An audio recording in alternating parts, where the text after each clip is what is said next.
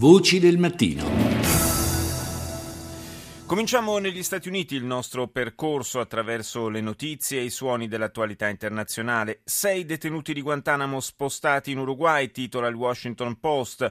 Con la partenza di questo gruppo di uomini trattenuti per oltre dieci anni, il numero complessivo dei prigionieri nella base cubana scende a 136 e stando a indiscrezioni altri trasferimenti potrebbero avere luogo nei prossimi giorni. Secondo alcuni potrebbe essere un primo passo verso la chiusura del centro di detenzione per presunti presunti terroristi a Guantanamo, una delle promesse fin qui non mantenute dal presidente Obama. Il segretario americano alla difesa Chuck Hagel, prossimo ad essere sostituito, ha visitato per l'ultima volta il contingente militare degli Stati Uniti in Afghanistan. Lo ha fatto poche ore dopo aver annunciato che nel 2015, rispetto alle previsioni, un migliaio di soldati americani in più resterà nel paese asiatico. Una scelta dovuta a vari fattori, non ultimo la recrudescenza di attentati da parte talebana anche a Kabul. Hegel, durante la visita, ha risposto alle domande dei militari anche sull'impegno nel contrasto dello Stato islamico in Iraq. Our role is different in uh, Iraq uh, as it is uh, here. In the end, il nostro ruolo in Iraq è diverso da quello che svolgiamo qui, ha affermato Hegel, e comunque alla fine ogni paese si deve assumere la responsabilità per quanto riguarda il proprio futuro. Parliamo adesso di clima e saluto il corrispondente Rai da Pechino, Claudio Pagliara, buongiorno. Buongiorno, buongiorno a tutti i radioascoltatori.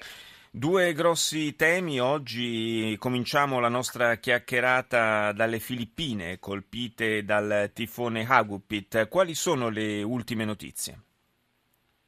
Sì, eh, fortunatamente il tifone Hagupit sembra eh, ancora non ha del tutto lasciato le Filippine, ma sembra che stia per abbandonarle senza eh, aver creato ehm, quella morte e distruzione che invece il suo eh, predecessore, lo Haiyan, esattamente un anno fa aveva eh, creato. La sua forza si è attenuata quando è arrivato eh, sulle prime isole delle Filippine, adesso eh, passerà, eh, lambirà Manila e andrà dire, a esaurirsi nell'oceano eh, senza aver creato eh, molti, moltissimi danni come un anno fa, ma in ogni caso c'è un milione di persone che sono state evacuate per via precauzionale, anche perché il paese è ancora sotto lo shock eh, del disastro di un anno fa che lasciò eh, migliaia eh, di morti e distruzioni immense, eh, si calcolano allo stato attuale quattro morti e naturalmente eh, essendo comunque un ciclone di potenza distruttiva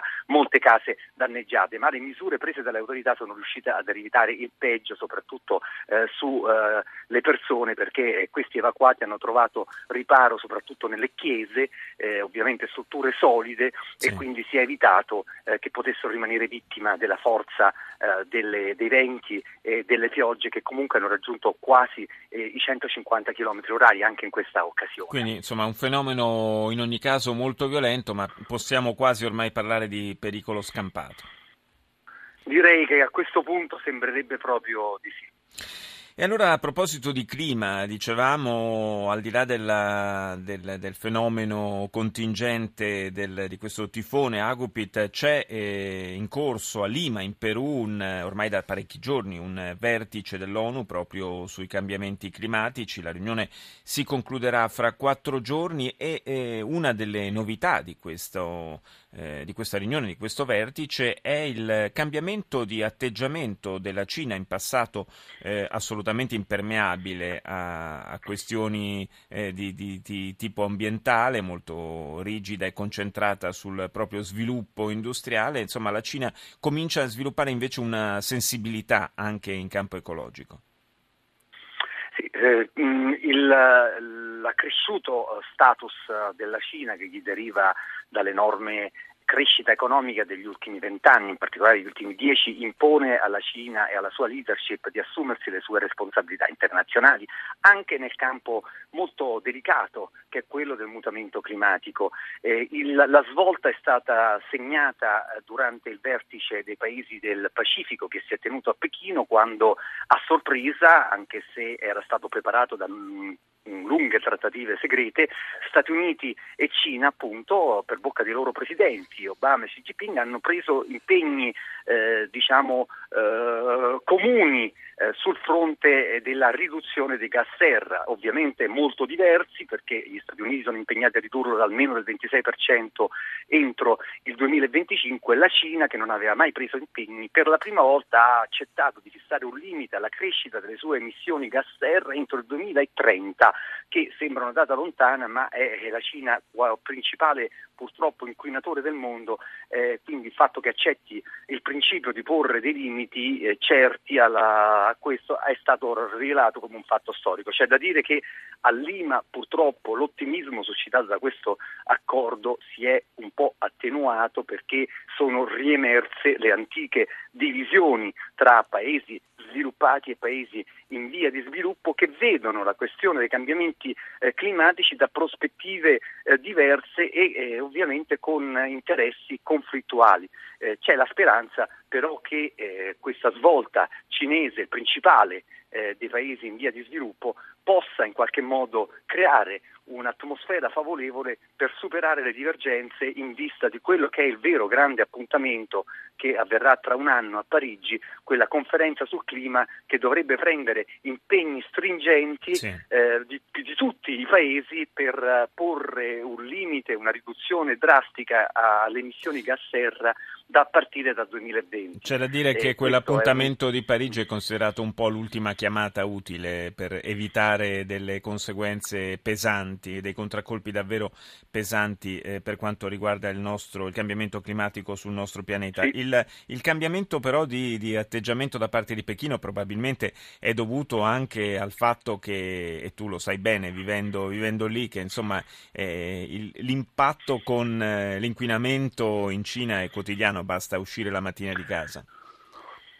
Sì, esattamente. Guarda, il problema è che eh, la Cina eh, ha eh, un problema imminente che è quello di dare una risposta a, a una crescente preoccupazione dell'opinione pubblica che riguarda l'inquinamento nelle grandi città, ma non è eh, il problema a più lungo termine che è contribuire, riducendo il suo gas serra, a, a, alla risoluzione di un problema che rischia di creare una catastrofe globale per il nostro pianeta, è visto come una priorità in seconda battuta. Le due cose in realtà sono legate, ma non sono strettamente ehm, connesse nella percezione eh, delle priorità perché è ovvio che si può benissimo eh, ridurre il problema dell'inquinamento nelle città spostando gli agenti inquinanti in altre zone del paese, il che significa continuare a inquinare il, il nostro, la nostra povera terra, però lontano dalle città e quindi risolvere temporaneamente il problema eh, di, eh, di quell'effetto camera a gas che purtroppo noi che abitiamo a Pechino